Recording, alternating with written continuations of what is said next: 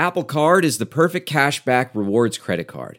You earn up to three percent daily cash on every purchase every day. That's three percent on your favorite products at Apple, two percent on all other Apple Card with Apple Pay purchases, and one percent on anything you buy with your titanium Apple Card or virtual card number. Visit apple.co slash card calculator to see how much you can earn. Apple Card issued by Goldman Sachs Bank U S A, Salt Lake City branch, subject to credit approval. Terms apply. This C B S Sunday Morning podcast is sponsored by Marcus by Goldman Sachs. My portfolio's diversified, my four oh one k's maxed, but my savings account just sat there till I switched it to Marcus by Goldman Sachs. I'm earning way more now, and just between you and me, my savings are right on track, feels like I got upgraded for free. You can money. With an online savings account from Marcus by Goldman Sachs, you could earn much more interest than with the largest banks. Sign up at Marcus dot com. Comparison made to the three largest U S banks measured by total deposits. Rates as of January twenty-first, twenty twenty may vary by state. Goldman Sachs Bank U S A, member F D I C.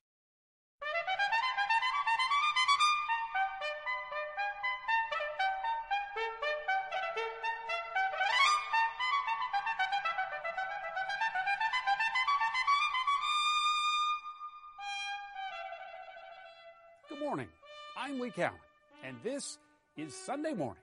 Still not our usual Sunday morning. I'm filling in for Jane Pauley again from Los Angeles. Jane continues to be safe and healthy, and she'll be along a little bit later. Over this past week, we've all watched the toll from the coronavirus pandemic skyrocket. So we'll be checking in with our Doctor John LaPook to find out just what that means going forward. Then it's on to where most of us are working from these days. At home. It certainly has its challenges, as we'll hear from David Pogue in our cover story. We know of only one way to stop the spread of COVID nineteen. Stay home all the time. How do we keep ourselves intact, physically, mentally, sane, productive, till this hopefully blows over? How do we? Ahead on Sunday Morning, tips for working and living at home without going stir-crazy. The adage, the show must go on, doesn't apply in the middle of a pandemic. Even Broadway has shuttered its doors. And among those sidelined, you'll find the husband and wife team of Sarah Jessica Parker and Matthew Broderick. This morning, they're talking with Jane Pauley. Sarah Jessica Parker and Matthew Broderick, together in marriage and finally on stage again, in Neil Simon's Plaza Suite. All right, what did you say to him? Every now and then somebody would say, you guys should do something together. And we'd say, what? And they'd say, I'm, I have an appointment. I don't know. Coming up, reflections on courtship, kids, and COVID nineteen. In this time of involuntary confinement to quarters, something old is remarkably new again. Our Mo Rocca pieces it all together. Tired of staring at your phone all day? Well then, break out that jigsaw puzzle you never thought you'd get to. Families everywhere are reconnecting over jigsaw puzzles. Why would families willingly do this when there's so many other home entertainment it's options? It's very tempting. Very few people can walk by a puzzle and not put in a piece. It's so obvious what you're trying to do. The goal is absolutely right there. Putting it together later on Sunday Morning. Martha Teichner ponders what leadership looks like at a time like this. Jill Schlesinger has the story of Help Wanted, companies that need workers, and badly. Jim Gaffigan updates us on how his family is doing, plus tips on book and T V binges for the homebound, and more. With most of the headlines dealing with the coronavirus, we'll start with getting an update from our Doctor John LaPook when our Sunday Morning for the twenty-ninth of March, twenty twenty continues.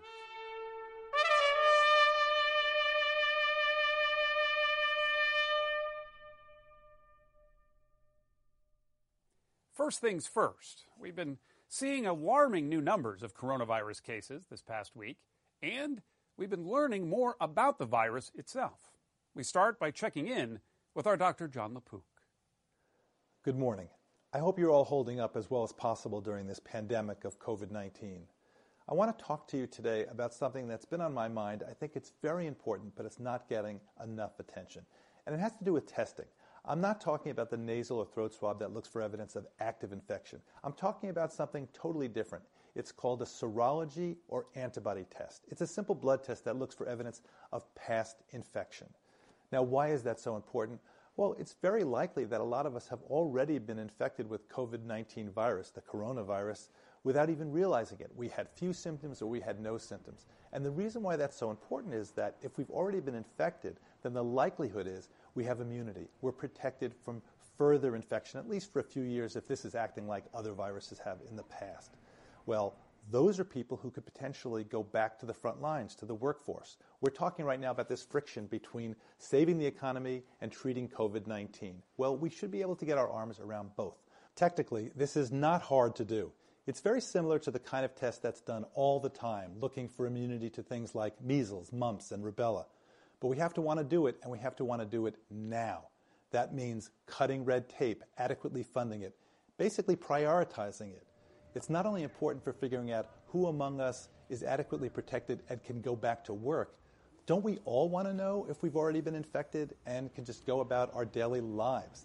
And not only that, it's going to give us a better idea of community spread. How widely is the coronavirus spread throughout the country? Finally, I know this is a very rough time. Our lives have been turned upside down, and it's taxing every which way, physically, economically, emotionally. And I'm not trying to sugarcoat this, but remember that about eighty percent of the time, people have relatively mild cases. And I know I've said this before, but I've got to repeat it again. This is going to have a beginning, a middle, and an end. We are going to get through this, I promise, and we're going to get through it together. Working from home may have sounded pretty appealing at first, but there's a technique to it that not everyone can master, except possibly our David Pogue, who has a few tips. Testing, one, two, three. Okay, well, welcome to lockdown. Like anyone else who's got the luxury of working at home, I've been working at home. When I got a call from my producer, David Rothman. As I recall, the conversation went something like this. How are you? I am well, David Rothman. Do you have a good idea for a story? The idea is, what are the rules for working and living at home? And you know what I should do? I should film the entire thing by myself without a crew. Worth a shot. So here we go. How to live and work at home without losing your mind. First of all, curse that virus, but bless high-speed internet. The internet is our lifeline through this thing. It's how we socialize. It's our entertainment. It's how business gets done. This is the internet's big moment. We all became the Brady Bunch. It's incredible what's going on over video chat these days. Meetings, of course. There we go, Jalen. But also exercise classes. Don't forget both directions. I'm doing everywhere. Church services. We pray for those who are dealing with physical illness. Game nights. Okay, Billy gets a point, and so does Annie's team. Even weddings. And of course, concerts.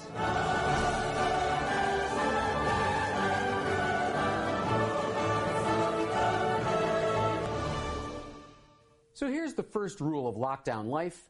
Learn to use Zoom. Now, there's a lot of great video chatting programs out there. There's Skype, FaceTime, Google Hangouts.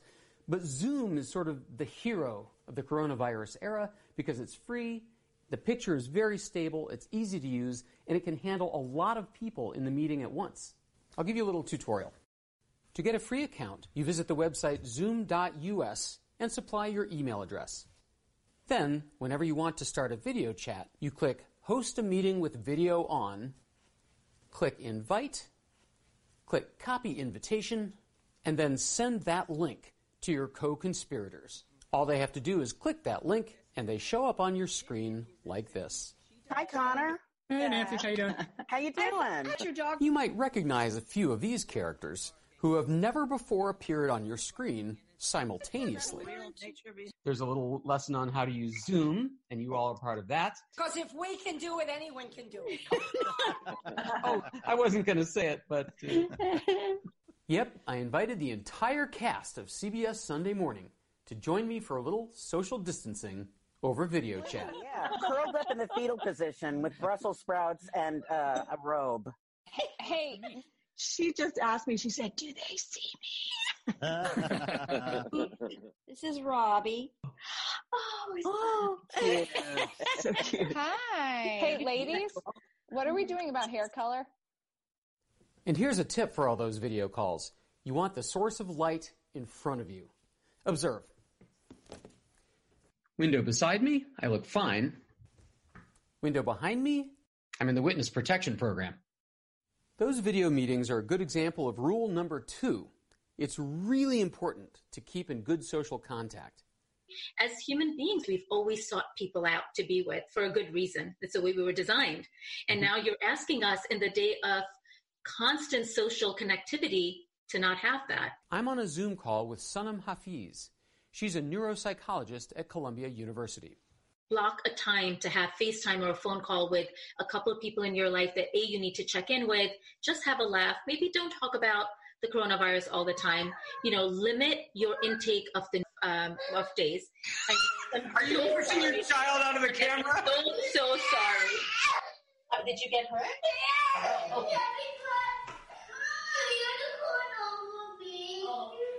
And there's your rule number three. Kids and pets are now officially allowed at work. How are you managing How are you managing to, to get through this? Um, I'm managing like everyone else. I, I get up, I make a list of things that I have to do. Which brings us to rule number four. Stick to a routine. It's a lot easier to get in the mood for being productive if you stick to a schedule. Some people find it useful to get dressed up for work even if they're not going to see anybody all day. And when work is over, just because you can't go out to the movies doesn't mean you can't watch movies together. At Netflix Party dot com, you can install a plug-in feature into the Chrome web browser that lets you watch movies simultaneously with your friends all over the country. I recall Central Park, making your snarky comments in a little panel on the side. Finally, rule number five. It's called social distancing, not house arrest. You're allowed to go outside. And you should. Take walks with people who live with you. Keep clear of other people, of course, but try to get out there every day. You can even have small gatherings in person, as long as you keep that distance. I know some local kids who all got sent home by their colleges, so they hang out in the parking lot of their old middle school. My mom just doesn't understand. Yeah, I can send you the email. And my local librarian and her neighbors meet each evening in their apartment doorways for what they call cocktails in the foyer.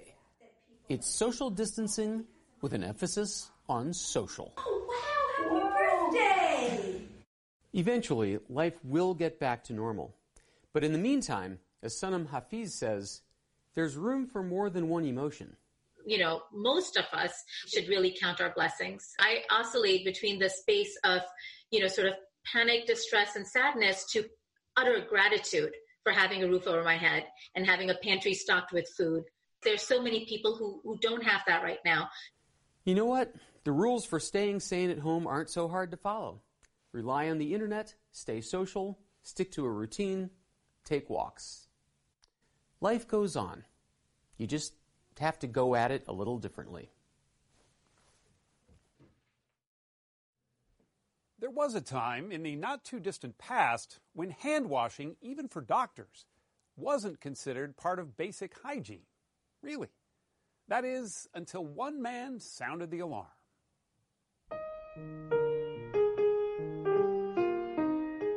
You really have to hand it to Ignaz Semmelweis, a nineteenth century Hungarian doctor. Because it was Semmelweis who determined, after studying maternity ward deaths, that it was hand-washing by doctors that could make all the difference between life and death. Far from welcoming his insight, though, fellow doctors actually rejected it, and Semmelweis went on to die in an insane asylum of sepsis, the very thing he devoted himself to fighting. Later generations came to recognize the truth of his discovery. And, of course, the need for thorough hand-washing has never been more important than now. We're told that we should scrub our hands for at least twenty seconds. As you probably heard, that is roughly the time it takes to sing Happy Birthday from beginning to end twice. Hand-washing has become such a big thing now that this music video from Vietnam, it's become something of an international internet sensation. So, soap up.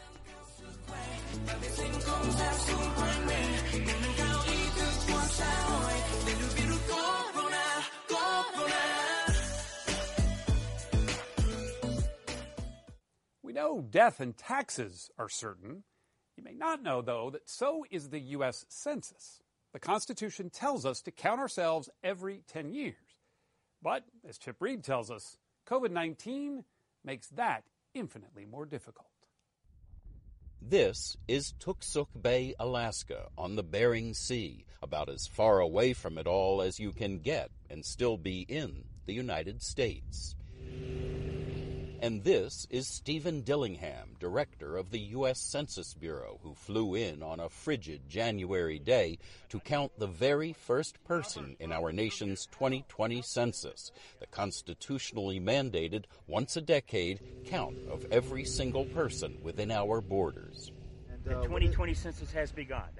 It was very emotional to me. The entire village had gathered. They were playing native music. They were celebrating the twenty twenty census, and I just hope we can replicate that across the nation. It seems Stephen Dillingham is not alone in his passion for the census. Like, how much do you know about the census? Not much. Okay. In February, we traveled to Houston, Texas, where activists went door to door to make sure their communities will be fully counted. Some people are very happy to see us. Uh, some people uh, don't even open the door. Belay Andargi says many people have no idea how important the census is. Not only does it determine how many votes each state gets in Congress, but also how trillions of federal dollars will be divvied up over the next decade. They need to know the benefits, you know, the school lunches, the road construction, and uh, the uh, parks. The health care. Where does the census rank on your list of priorities? And it's a long list. It's pretty much near the very top. Judge Lena Hidalgo is the executive of Harris County, the largest county in Texas, which includes Houston, the nation's most diverse big city. For every person who doesn't respond to the census, we lose around one thousand dollars. Hidalgo says in the twenty ten census, Latinos, especially immigrants, were significantly undercounted. One of the biggest challenges in twenty twenty, she says, is fear. Uh, you know, there was uh, a fight about whether the census would include a citizenship question. So folks who are seeing on T V, you know, families being torn apart who perhaps know somebody who's been deported are now afraid that the census is going to ask them whether or not they're U S citizens. Last year, the U S Supreme Court rejected a Trump administration proposal for the census to demand everyone's citizenship status. But Hidalgo says the damage is already done. The community's heard so much about it that we're now having to debunk the myth that it is part of the census. You might be surprised by just how long the idea of a census has been around. The census comes up again and again in the Old Testament. In a new history of the census, author Andrew Whitby cites the example of Exodus, when Moses ordered a count of all males aged twenty and older. Behold his mighty hand. The census plays a major role in the New Testament, too. Mary and Joseph were from Nazareth, up in the north, but Jesus was born in Bethlehem, about one hundred miles away. Why did they go to Bethlehem? The ostensible reason in the Bible is that there was a, a Roman census called, that, that Caesar Augustus had called a, a decree that there should be a census of the entire Roman world. The first U S census was carried out in seventeen ninety, one year after George Washington was sworn in as president. In less than a hundred years, the population had increased tenfold, and Herman Hollerith invented an electric tabulating machine to count all those people. And in case you didn't know, Hollerith's nineteenth century startup business became... I B M. I B M. Yeah, yeah. Would it be fair to say that the census has actually played a role in the invention or, or development of the computer? Yeah, I would say that. I would say... Score one for the census. And it's a good thing Hollerith came along, because as the late Richard Threlkeld explained on Sunday Morning forty years ago, in eighteen ninety, Americans had to answer four hundred seventy questions, including one that wanted to know if there were any idiots in the family. Lucky for us, today there are just nine basic questions. Yet the very simplicity and importance of the census have recently tempted politicians to disguise fundraising appeals as census forms, including these from the Republican National Committee and the Trump campaign. The census is a public treasure. It is our collective information. And so for some organization, in this case the Republican National Committee and the later President Trump's campaign committee, to try to hijack this nonpartisan public trust in the census for personal political gain is wrong. California Democratic Congresswoman Katie Porter sits on the committee that oversees the Census Bureau. In February, she confronted Census Director Stephen Dillingham. Have you asked the R N C to cease and desist from using the term twenty twenty census or official census in its mailings? Uh Con- Congresswoman, I, I would have to look and see. I don't, I'm not sure who, who sent that out. And, and you're going to hold Mister Dillingham's feet to the fire on that? one hundred percent. Whether you're a political appointee or not, you take on the job. It's the exact same thing for the director of the Centers for Disease Control. It's the same thing for the director of the census. You made a commitment to the American people. Or do you feel pressure from this White House and the, the Republican Party to do this count in a way that they would like? No, I do not. And soon after our interview, the R N C promised to stop using the word census in its mailings, and Facebook has dropped the Trump ads. The coronavirus, of course, poses an entirely different and unprecedented uh, challenge to the census. Are... The Census Bureau encourages Americans to fill out the census online, and they report that close to one-third of households have already responded, pandemic or not. Steve Dillingham says the work of the Census Bureau is going forward. Hello. Hi there. Bottom line, your messages respond online, it on the is. phone, or by mail, and then we won't come knocking on your Absolutely. door. Absolutely. And that's the message we hope it will resonate with everyone. It seems like Purell is everywhere these days, except at stores, where they're struggling to keep up with demand. And that's even with the company working around the clock to keep up the stock. Hard to believe that not too long ago, no one had ever heard of Purell. I guess you could describe it as a ten-year overnight success story. Mike Richardson is an industry analyst at the Fredonia Group. They held on to the idea and kept pushing it. Eventually, it became probably a far greater success than they would have imagined at the outset. That idea was Purell, what's become a pretty prized possession in our desperate attempt to keep our hands virus-free. It's made by Gojo Industries, a family-owned business. Rebecca Jarvis talked to then-C E O Joe Canfer back in twenty thirteen. My Aunt Goldie and Uncle Jerry at the beginning in nineteen forty-six developed a hand cleaner to get grease and carbon black off of uh, working people's hands, and it was called Gojo, uh, the namesake of our company today. Uncle Jerry gave Joe Canfer half the company when he was just in his twenties. And then, in the late eighties, finally, the eureka moment. Gojo perfected an alcohol-based hand sanitizer that was pretty easy on the skin. But just, what do you call it? I wanted to name uh, the product Flash, because I was so excited. It worked in a flash, I thought, and I thought I was being quite clever. In the end, Purell, as in pure, won out. But it took a while to clean up on the invention. Gojo actually lost money on Purell for years, until two thousand two, when the C D C determined that alcohol-based products were indeed effective in cleansing hands. Today, Purell really isn't a luxury. Most families wonder what they would do without it, vindicating, in a sense, what Joe Kaffner told us seven years ago about the virtues of having your own company. I probably would have been fired if I were working for anybody else, but uh, uh, eventually uh, it paid off. The impact of the coronavirus on our economy is pretty clear. It has been another wild week of ups and downs. But despite record jobless figures, some businesses are actually hiring. They need workers, and badly. Here's Money correspondent Jill Schlesinger. The U S economy has come to a screeching halt, and business by business, person by person, the damage is piling up. Elmer Mexicanos has been a bartender in San Francisco for ten years. I mean, you go from being busy to having nothing, really. And the new restaurant he planned to open, it's on hold. The one thing that kind of keeps me up at night, which is like, how do you provide for, for your family? Like Mexicanos, a lot of people across the country are losing sleep. We've just learned that weekly jobless claims totaled three point two eight million in the most recent week measured. Can you put that in historical context for us?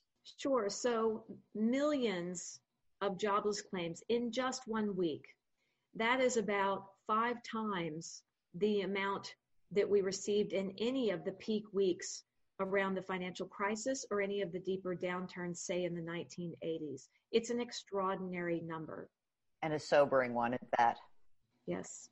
And Morgan Stanley's chief U S economist, Ellen Zentner, has more sobering news. You and your associates at Morgan Stanley believe that economic output in the second quarter is going to drop by thirty percent from a year ago. What is the backdrop for that, and how did you come to that number? Yes, yeah, so those are really grim numbers, um, but it's the reality that, you know, this is unlike any other economic downturn that we've gone into. Companies are leading us to believe that anywhere from seventy-five to ninety percent of economic activity has been cut in important areas. You have a car dealership in New Jersey saying we used to sell forty-five cars a day. Now we're selling one car a day. Facing an unprecedented crisis, the government is taking unprecedented measures. There's the enormous two trillion dollars federal lifeline to businesses and families. And the Federal Reserve is feverishly rolling out plans to keep money flowing throughout the financial system. It might feel like a nightmare repeat of the recession that began in two thousand eight, but this time is actually different. It's a very sharp drop into recession, but we don't expect this recession to be as long-lived as prior recessions because this is dictated by the evolution of the virus. And our biotechnology analysts believe that the peak in cases will come somewhere in late April. And thereafter, as some of these social distancing measures recede, we can start to resume what a normal pace of activity looks like. But even as job losses multiply, some businesses are looking to hire tens of thousands of people, like Dollar General, which has more than sixteen thousand stores across the country. We continue to see a heightened demand for the essential products that we sell. Everything from basic foods to cleaning supplies, paper products, health items, baby items, diapers. Crystal Gassemi is the spokesperson for Dollar General. Tell us about your plans to hire more. We hear fifty thousand new people? Correct. So we're planning to add up to fifty thousand new employees by the end of April to help support some of our store, our distribution center, and our private fleet operations. And so while we anticipate some of these jobs being temporary to begin with, we have a pretty strong track record of job growth, and we do see some long-term career opportunities for some of these folks who may be coming on during this time. And as Americans cocoon in their homes, virtual businesses are finding new customers, like OutSchool, which offers online classes to elementary through high school age kids. Since launching in twenty seventeen, we had eighty thousand students attend more than three hundred thousand live class hours. So we were, you know, growing very nicely and, and already had a huge community. But in just in the past week, since we saw the wave of mass school closures, we've had another twenty thousand students join classes. Amir Natu is the C E O of OutSchool. With this increased demand, these twenty thousand extra people who are coming onto your platform, you're seeking new teachers to help you out. Can you tell us a little bit about that? Yes, exactly. You know, our classes are selling out. and we are seeking to onboard another five thousand in the next two weeks. We want to um, find teachers who maybe have some downtime outside of their school teaching, or former teachers, um, and people who maybe, um, you know, yoga teachers or music and dance instructors. Economics has been called the dismal science, and times right now are indeed dismal. But Ellen Zentner is not all doom and gloom. It's still going to be a, a long, slow slog back to the type of labor market we had prior to the coronavirus outbreak, but we will get there. We will get there over time. Do you ever wonder where all your money went? Like every single time you look at your bank account? Honestly, it's probably all those subscriptions. I felt that way too until I got Rocket Money. Rocket Money helped me see all the subscriptions I'm paying for, and it was eye-opening. Between streaming services, fitness apps, delivery services, it all adds up so quickly. Rocket Money is a personal finance app that finds and cancels your unwanted subscriptions, monitors your spending, and helps lower your bills. Rocket Money has over five million users and has helped save its members an average of seven hundred twenty dollars a year, with over five hundred million in canceled subscriptions. Stop wasting money on things you don't use. Cancel your unwanted subscriptions by going to rocketmoney.com slash Wondery. That's rocketmoney.com slash Wondery. rocketmoney.com slash Wondery. Once again this weekend, we're offering suggestions for filling up all those long hours at home. To start us off, Daniel Feinberg, T V critic for The Hollywood Reporter. With movie theaters and public performance venues shut down and countless workers in quarantine, much of the population is eyeing a future spent disproportionately glued to our couches looking for good things to watch on television. In short, we're becoming a nation of T V critics. As somebody who was on this bandwagon professionally long before various public officials made it mandatory, allow me to offer some advice. First off, even if actual Hollywood production has ground to a halt, the crisis hit us just as some of T V's best shows were launching new seasons. Hi. Don't come over here, don't come over here. Don't. Pamela Adlon's F X comedy Better Things is compassionate, funny, and uncomfortably realistic. A M C's Better Call Saul may not be better than Breaking Bad, but it's far closer than anybody could have imagined. And if you like twisty, somewhat confusing mythology mixed with lots of robots, H B O's Westworld is overstuffed. So complicated. So that's a lot to watch right there. This is also the perfect moment for rainy day shows, those ambitious or long-running T V series that you've been putting off until you could give them the concentration they deserve. Mine include Netflix's Peaky Blinders and Fauda, but if you haven't watched all-time classics like The Wire or The Leftovers or Rectify, no more excuses. Seeking something funny and emotional? Try Freeform's unusual family comedy, Everything's Gonna Be Okay. Yeah, I'm cool. Your torso's too long. And this may be the perfect moment for Parks and Recreation, the most hopeful show ever made about government dysfunction. Am I interrupting something important? Impossible. I work for the government. Missing travel? H B O's My Brilliant Friend, adapted from Elena Ferranti's novels, is like a passport to an Italy from a different era. Or check out Hulu's underrated comedy Rami, which wrapped its first season with two great episodes filmed in Egypt. And if you're exhausted by your family, security! Catch up on H B O's Succession, a reminder that no matter how crazy your relatives are making you, it could always be much, much worse. You back off! This is executive level business! All told, that's hours and hours of television that should offer you something we all could use right now. Distraction from the outside world. What does true leadership look like during a national crisis? Martha Teichner has been searching for answers. As we come on the air tonight, the number of coronavirus cases in the United States is growing exponentially. It's a different kind of reality T V. For a change, it's actually real. Nowhere has been harder hit than right here in the New York metro area. Must-see viewing for a homebound nation. This is going to be one of those moments they're going to write about and they're going to talk about for generations. Andrew Cuomo, the governor of New York. What am I going to do with four hundred ventilators when I need thirty thousand? You pick the twenty-six thousand people who are going to die. Without naming the president, begging, cajoling, goading the federal government to take action.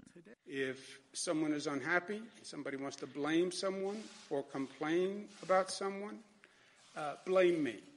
I don't take responsibility at all. And there is President Donald Trump with another take on responsibility and reality. I would love to have the country opened up and uh, just raring to go by Easter. The other major player in this drama of dueling daily briefings, Doctor Anthony Fauci from the National Institutes of Health, trusted scientist, setting the record straight. Obviously, no one is going to want to tone down things when you see what's going on in a place like New York City. I mean, I mean that's just, you know, good public health practice and common sense. When Fauci isn't standing next to the president, a concerned public wonders why. All of which begs the question. Thank you very much. You don't have to have social distancing from dogs. Hi, how are you? What does leadership look like in this time of crisis? Thanks, Governor. Thank you. Thank you. Governor Larry Hogan of Maryland would argue leadership looks like the nation's governors, far out in front of the feds in response to COVID nineteen, united in their bipartisan push to get what they need. A Monmouth University poll released last week found that seventy-two percent of Americans think their governor is doing a good job managing coronavirus, compared to fifty percent who think the president is. What is essential and non-essential uh, is essentially what you think it is. We're learning sure. governors' names as their states struggle. Cuomo of New York, Inslee of Washington, DeWine of Ohio, Whitmer of Michigan. Hogan, a popular Republican in an overwhelmingly Democratic state, is also chairman of the National Governors Association. We spoke outdoors at a distance in Annapolis, Maryland's capital. I think this has been a time where governors really have led. We've been on the front lines and we've stepped up uh, to make those tough decisions. Uh, but and, and governors on both sides of the aisle, um, and, but also to push for more action from the federal level. And why did you feel that that was necessary? Well, because lives were at stake, because our citizens needed us to. Is there any precedent for governors taking the lead? Yes. When I think about F D R and the situation in the Depression um, before he became president, and he's the governor of New York. Historian Doris Kearns Goodwin's latest book is Leadership in Turbulent Times, published by Simon and Schuster, part of Viacom C B S. And New York State was overwhelmed by the Depression, so he started taking action on his own, the first person in the nation as a governor to mobilize a comprehensive relief program. Governor Franklin Delano Roosevelt filled the power vacuum left by President Herbert Hoover in the aftermath of the stock market crash in nineteen twenty-nine. Hoover opposed federal intervention. He left it to the states and local governments to cope as the U S economy collapsed and the unemployment rate approached twenty-five percent. F D R was elected president in nineteen thirty-two, promising to take charge. This nation is asking for action, and action now. In his inauguration, he said, "The reason we have a problem now was a failure of leadership. I've been elected president, it's a gift to me, and I'm assuming that responsibility." Broad executive power to wage a war against the emergency as great as the power that would be given to me if we were in fact invaded by a foreign foe. All of the major leaders that are the three historic leaders in our country's history, George Washington, Abraham Lincoln, and F D R, faced a crisis, and they handled it really well. A crisis is a moment when the nation needs you. How does this crisis stack up against World War Two, the Depression, and so on? Is this truly a presidency-defining crisis? There's no question that this is a defining crisis for our generation, in my judgment. And as a result of it being a defining time for our generation, it's going to be a defining time for the president. History will, will only know as time goes by, and it depends on how it all turns out, obviously, for how history will define the president's leadership. And how every other leader is judged as well. Where we are today, you will be in three weeks or four weeks. We are your future. We have to get back to work. Our people want to work. They want to go back. They have to go back. Who's right, the president or public health officials who say it's too soon? Who will win that argument? With what result? But the yeas are ninety-six, the nays are zero. And when the Senate passed the two trillion dollars rescue package unanimously. I'm proud to announce tonight not a single senator voted against this two trillion dollars rescue bill. Was that a glimmer of hope that a virulent disease had neutralized the virulent partisanship that's paralyzed Washington for so long? Was it leadership or a temporary truce? It's early days still, history's judgment premature. In the meantime, history can remind us how other Americans felt as they were living through earlier crises. They don't know that it's going to turn out all right. They have to have faith. And one thing that history can do is to show you that somehow this country has lived through these tough times before, and we've gotten through it. And I think it gives us that perspective and that solace to make us feel not alone. With Broadway darkened for the duration, let's check in with Jane Pauley, who recently spent time with two of its biggest stars. Thanks, Lee. Even though it wasn't all that long ago, it seems that my conversation with Sarah Jessica Parker and Matthew Broderick dates back to another era. And in a way, it does. Remember walking through a crowded park on a beautiful day. He grew up right here, right down the street. Just three weeks ago, before there was no place but home, actors Sarah Jessica Parker and Matthew Broderick showed off one of their favorite spots. We're in the famous, no other park in New York like it, Washington Square Park. The heart of the village, right? The park holds thirty years of memories for this longtime couple. All these newfangled buildings everywhere. Shared memories they don't often share. We were just dating. I ran into Matthew and he was on a payphone, and I was carrying a mattress with my friend John.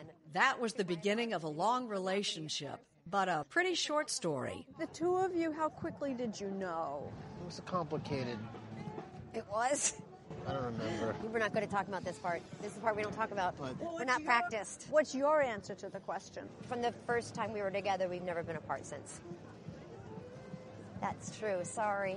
Lately, they're spending even more time together. We've been watching Columbo at night. We've been playing a lot of games, a lot of cooking, a lot of laundry. The couple, along with other artists, recently joined Rosie O'Donnell for a live-streamed benefit for the Actors Fund, a nonprofit. I was walking on Broadway back when you could, and I saw the theater that you guys were going to open in. Parker and Broderick were set to co-star in a revival of Neil Simon's Plaza Suite, but the very day they were to begin performances, theaters were shut down to slow the spread of COVID nineteen.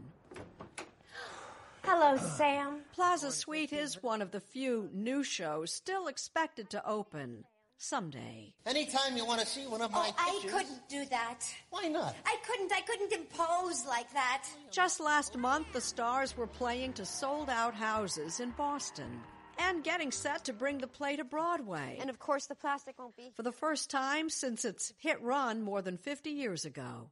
This is room seven nineteen. Suite seven nineteen.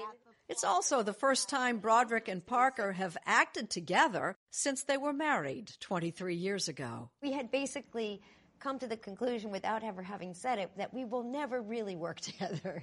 Yeah. Every now and then somebody would say, you guys should do something together. And we'd say, what? And they'd say, I'm, I have an appointment. I don't know. And Parker had her own reason for hesitating. Actually, what I felt was, oh, God, no, really, because you know each other in such a different way, but I think it has been incredibly pleasant. Get out of my way. She'll come out. Just talk nicely to her. We already had nice talking. Now we're going to have door breaking.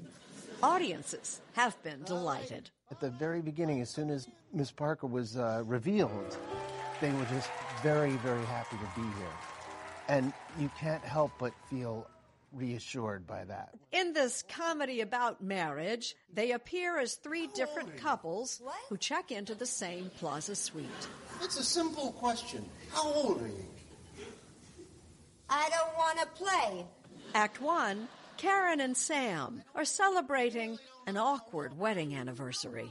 For God's sake, Miriam, what are you so nervous about?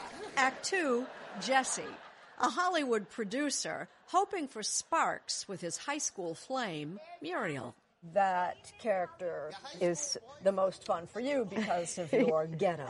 I do have a really nice outfit. Where's Mimsy? Promise you're not going to blame me? Finally, Norma and Roy. I didn't do anything, but I don't want to get blamed for it. Parents of the bride, who's got cold feet. They are moments away from handing off their daughter, who has locked herself in the bathroom. Oh, Roy, don't, don't! Of course, it's a challenge to change characters multiple times in one night. Get a doctor. But Parker and Broderick are experienced actors, each with decades on stage and screen. Movie fans may still know him best from Ferris Bueller's Day Off. Yeah, I like it eighty percent as much as they do. And, of course, she's most famous as the iconic Carrie Bradshaw on Sex and the City. Damn. It would have been so cool if I hadn't looked back. Would a young Carrie Bradshaw have dated Ferris Bueller? I don't know if Ferris Bueller would have dated Carrie Bradshaw. Well, one is D C and the other is Marvel. Oh. Broderick not only knows comic books, he's a devoted baseball fan. And so is she. Before we had too many kids, we had a dream we were going to... Um, not too many kids. I mean, before we had so many children that I think rightfully took up our time, we had a dream before all the baseball stadiums changed, we were going to hit every single one in the country. How many of them are there? There's children? We have three. That we know about. No, we're sure. We're sure. They have two girls, ten-year-old twins, and a seventeen-year-old son. Actors, any of them? All of them? Sounds like yet. one of them. One of the sounds girls like one of the girls. That. Yeah, which is an absolute surprise. Both but sides. She did clarify yeah. that the other day and said she wants to get her degree in education because she really wants to be a teacher. And I said, that's a fine and good idea. And then you can always go to acting school. So these are funny conversations with a ten-year-old, you know? know? Yeah. But she and um, the other... I think you could pass the bar. Certainly. They both started young. At thirteen, she was Annie. And at seventeen, he made his stage debut alongside his dad, the late actor James Broderick. I'll be so happy to keep his dinner warm. Yeah. That was her song in nineteen ninety-five's How to Succeed in Business Without Really Trying. Happy to keep his dinner warm. It was the only time they'd ever worked together before Plaza Suite. Jay Pierpont. Matthew Broderick would be the man you're singing about. Yes. Of course. She was singing about Ponty. Ponty. Jay Pierpont Finch. Yeah. Ponty. Oh, Ponty. Great chemistry, both on stage and off. I mean, we spent more time together in the last two and a half, three months than we've spent since we were courting, really, sincerely. What was I just doing? Watching yourself like a hawk. While they're still seeing a lot of each other, audiences will have to wait to see them live on stage. But homebound fans can still spend quality time with some old friends, Matthew Broderick and Sarah Jessica Parker. We both feel so lucky, so privileged, because how many great actors who haven't had the sort of success that you think that they're deserving of? If you're not cognizant of that all the time, you're a fool and an ingrate, and I'm enormously grateful. In conversation with Sarah Jessica Parker and Matthew Broderick. I hope you're all doing well, and I'll be seeing you again next Sunday morning.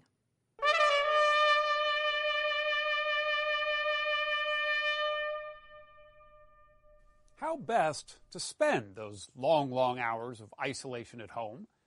Well, how about the puzzling pastime that Mo Rocca has been pursuing? Last year, when I purchased this thousand-piece jigsaw puzzle of a nineteen thirty-three Diego Rivera mural, I didn't expect to get to it until I was, I don't know, eighty? Well, things have changed. I'm not the only one. All across the country, people are pulling out their puzzles to pass the time. In fact, the very first jigsaw puzzle is said to have been made by a London mapmaker in the seventeen sixties. His name was John Spilsbury. Ann Williams is a jigsaw puzzle historian. He pasted a map onto a thin piece of wood, and he used a scroll saw to cut it up. England would be one piece. Germany would be another piece. He marketed these to the very affluent and influential people as a tool to teach their children geography. And Ann, I gotta say, a jigsaw puzzle is a great way to learn geography.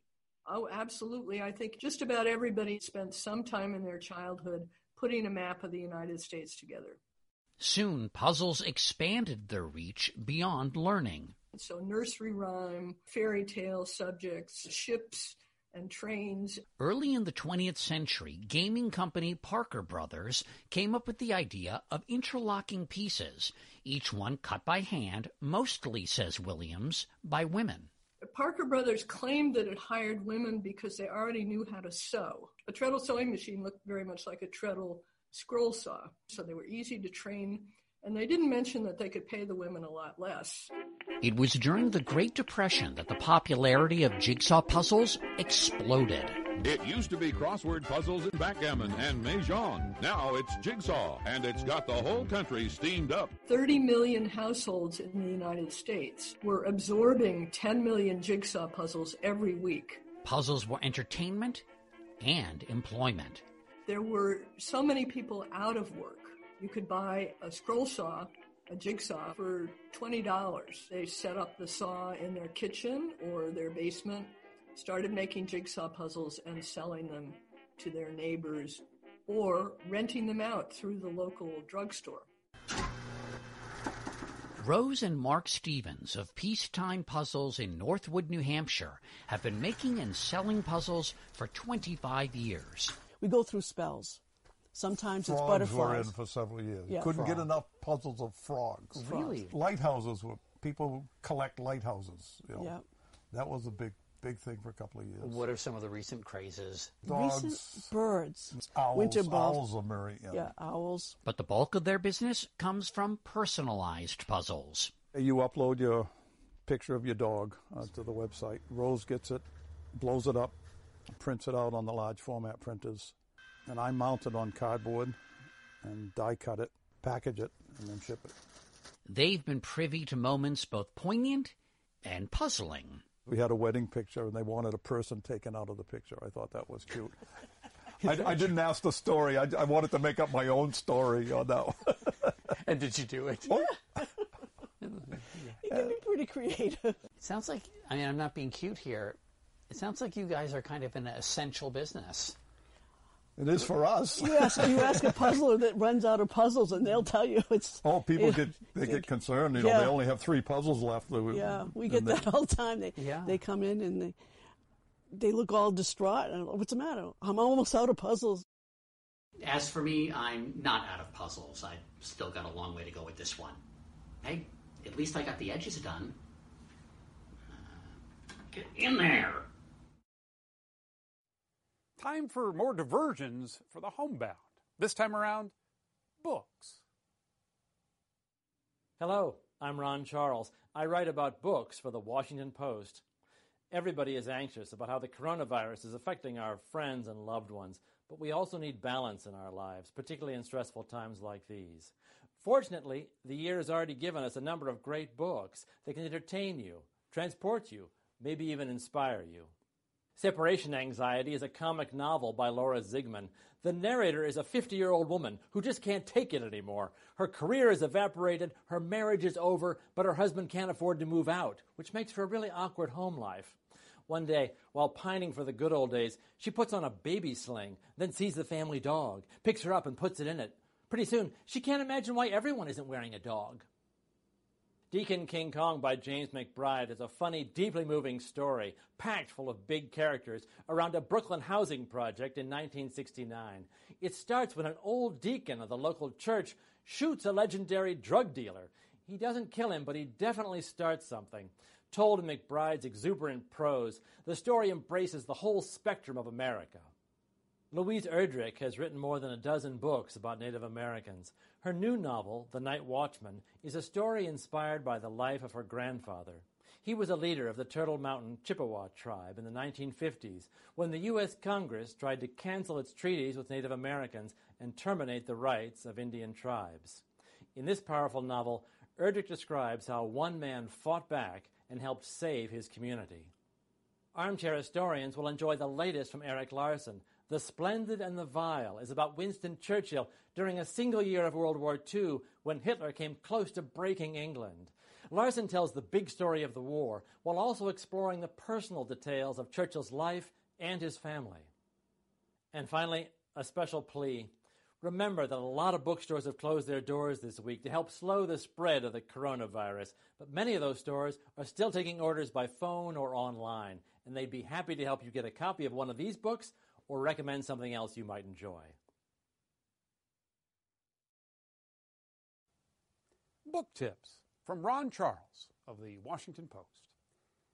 Now, before we take our leave this morning, a nod to those bound by an ancient promise with a very modern purpose, the Hippocratic Oath. It's a contract more than two thousand years old, and while it's evolved over the millennia, it is perhaps more sacred now than ever, especially that we're mired in a health crisis that even Hippocrates himself could only have feared. One modern version of the oath reads in part, "I will remember that there is art to medicine as well as science, and that warmth, sympathy, and understanding may outweigh the surgeon's knife or the chemist's drug." Today, there is no chemist's drug to fight the coronavirus, not yet anyway. And on top of that, as we've heard, masks, gowns, and gloves, those paper-thin barriers between sickness and health, are in impossibly high demand, which makes the oath's warmth, care, and understanding promise pretty dangerous to keep. Our exhausted doctors and nurses are often forced to reuse masks. Some are simply going without. That may soon leave many of our healthcare workers unprotected, charging up this viral hill every day, knowing they may die on it. It's becoming increasingly possible that the physician you have today could be another physician's patient tomorrow. There is no greater calling than tending to the sick and the suffering, but it doesn't require an oath. What it requires is courage, selflessness, and compassion. All traits seemingly in ample supply in our medical community, thank goodness, because these are the souls who are our best hope. Next week on Sunday morning... Carl, stop talking for one minute. Okay. Okay. Wow, I can't believe it. Stop talking. Mel Brooks and Carl Reiner help us weather the storm. I'm Lee Cowan. We hope you're staying safe and healthy wherever you're hunkering down. As you heard, Jane will be back next week from somewhere. Thanks for being with us. Join us when our trumpet sounds again next Sunday morning.